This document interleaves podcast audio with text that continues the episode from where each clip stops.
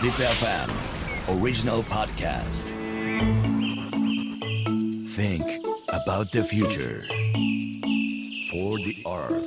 For the life Let's think about the SDGs together with this program ZipFM World is SDGs さあワールディーズ SDGs 今回は株式会社 XPJP 価値デザイナーの渡辺健一さん鍋健さんをお招きしてお送りしております。改めて鍋健さんよろしくお願いします。よろしくお願いします。ZipFM World is SDGs ちょっと僕最近金融の領域にもすごくあの興味がありまして今あのものすごくこう転換期を迎えていると。そのそれこそその昔で言うと何でしょう貝とかがこうなあのなんか物々交換でそこからなんかこう金貨とかができていってでお金の単位がみたいなところの歴史軸で言うとやっぱこの金融の在り方が変わっていくことってものすごくやっぱ大きなインパクトを僕たちの今の時代に与えていると。やっぱりこのまさにその、えー都市デザインとかをしていく上においてはその貨幣経済もどうしていくか。だから今回金融のプロも絶対行かれるじゃないですか。その人連れていかないと多分このプロジェクトって始まらないと思うんですけど。その村の中ではこの今の金融っていうところをどういうふうに考えていらっしゃるんですか？多分そのさっきの物々交換にもあると変えると思うんですけど国際貿易をそのいわゆる SWIFT で決済するかどうかだけではもしかしたら暗号通貨かもしれないし地域通貨かもしれないしもっと別の観点かもしれないんですけどいろんなものがあっていいと思ってるんですね。で今回の街の中でも、まあ、独自の通貨までいけるかどうかわからないですけどあのもしかしたら DAO っぽいこともありえると思っていてでそういうのもいやめちゃくちゃあるなと思ったんですよめちゃくちゃあるあると思ってますだからそれは考えつつもとはいえあのジャカルタってまあ ASEAN の中ではかなり大きい都市だしあの FTA じゃないですか。ASEAN 広域経済圏で今度近くに貿易局もあるんですね。だからその SWIFT 決済みたいな感じで国際金融とどうするか。あと近くにムスリム金融センターができるんですね。でなのでじゃあそういった新しい金融セン要するにあのムスリム経済圏とどう組むかっていうのはまた別の考え方としては用意しながらもでもやっぱり DAO もやりたいしそのいわゆる仮想通貨の中で何ができるかっていうのもやりたいのでもういろいろ今それを整理しているところですね。いや僕なんでこんなこと言ったかっていうとナビゲンさんのその考え方の根幹には絶対やっぱ SDGs があって社会のためにインパクトをもたらすことを絶対にやりたいっていうことが活動の根幹にあるわけですよねそしてそれを今回詰め込んだそのサステナブルな、まあ、なんならえナベケン SDGs タウンプロジェクトだと僕は思っていて。で仮にそのコミュニティがその独自の通貨を生んだ時に例えばそれが、えー、と NFT として価値が例えばその街の中でトークンが発行されてその、えー、と鍋県構想が好きでその街にコミットした人たちすなわちそのソーシャルグッドな意識が高い人たちが住んだそのトークンが存在してそれの住みたい人が上がればだって街って多分飽和容量があるはずなので多分マックスで住める人数っていうのはキャパ限られるわけですよ。そうするとじゃあ100万人が定員だったとしたらその100万人があの住み切った段階ででさらにあの多分住みたい人が増えればそれは街の価値が上がるということなのでそれであの NFT の価値っていうのがどんどん上がっていけばそこに発行されていた独自通貨が上がるっていうことは自分たちのアセットも上がっていくことにつながりああやっぱりそのソーシャルグッドなきその行いっていうのはいいんだっていうところの親和性だったりとか僕めちゃくちゃ相性いいんじゃないかなでしかもその DAO とか分散型の社会みたいなのが言われてる時にそれが一つのコミュニティとして DAO 化するみたいなことを考えると価値もまたぐっと上がるんじゃないかなと思っててすごい面白い取り組みだなと思って今聞いてました。それはすごい思いますねだから例えば人の価値って多分自分自身の価値プラス誰とどうつながっているかっていうそのいわゆるコミュニケーション価値もあると思うんですよ。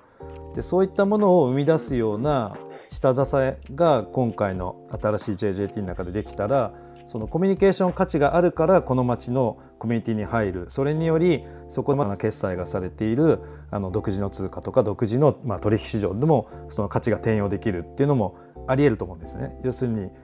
ソーシャルキャピタル型の考え方かもしれないですけどそこはすごくやっぱり強く意識しててなのであの今回 JJT にお声掛けさせていただく会社さんも一般公募してないんですよ。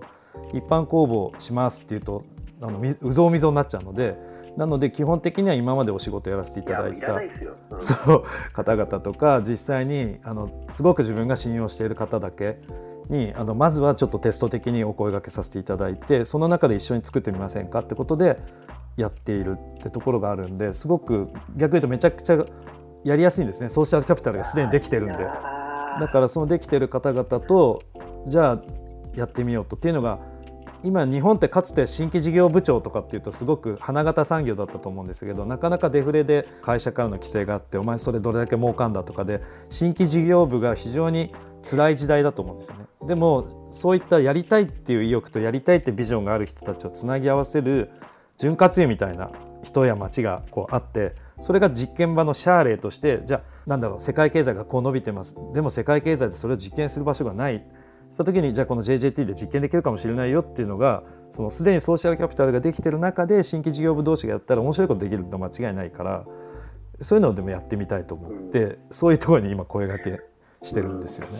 もうなんかこっちに住んでるとあのいわゆる、まあ、いろんなことで問題になりますけれどもみんなの意見を聞いてるふりをしながらみたいなので言うと談合みたいな世界とかがあって結局問題が起こっていくわけじゃないですか。クローズにして自分たちのやりたいプロジェクトにコミットする。だから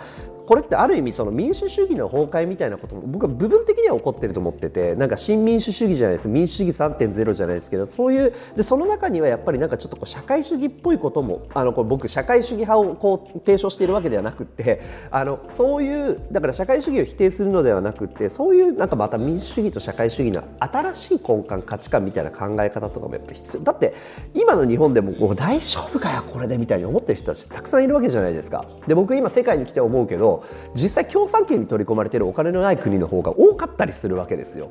っていう時にまさにそういうミックスアップした新しい価値観みたいなのを生んでいく必要とかもあってこれは民主主義は否定されるべきでもないしもちろん社会主義も肯定されるべきでないでないところはたくさんあるんですけど今みたいな文脈からでしかも最終的にはその SDGs ソーシャルグッドって考え方のもとにじゃあもう僕たちでいい世界を作っていきますっていう一人温度を取る人がいてそこに向かって走っていく中での作られる街って僕はもうすごいシンプルにワクワクしましたお話聞いてて。えやりましょうやりましょう。インドネシア今平均年齢29歳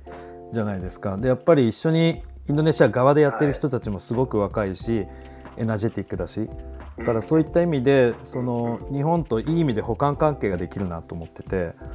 でユニコーン企業も100社以上、ね、ありますしすごく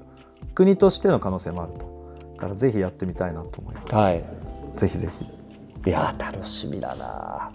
あのちょっとこれ番組最後になるんですけれどもあの改めてなんですが鍋健さんはなんでこう活動の軸に常にソーシャルグッド的な考え方があってあの、まあ、言えばちょっとこの番組でいうとこの SDGs に取り組む人生コミットして送られてるんですか？そのやっぱり実家の経験が多くてなんていうんですかねあの、まあ、栃木県栃木市の料料理屋の息子だったんですけどもすごく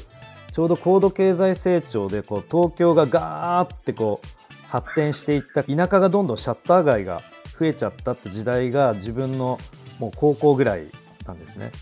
ですごくそのなんでだろうなんでだろうっていうのがあったんですよ。なぜかっていうとその栃木のその本当にこうあったかい人と人のコミュニケーションがあるのがすごく、まあ、自分としては正しいと思ってたんですね。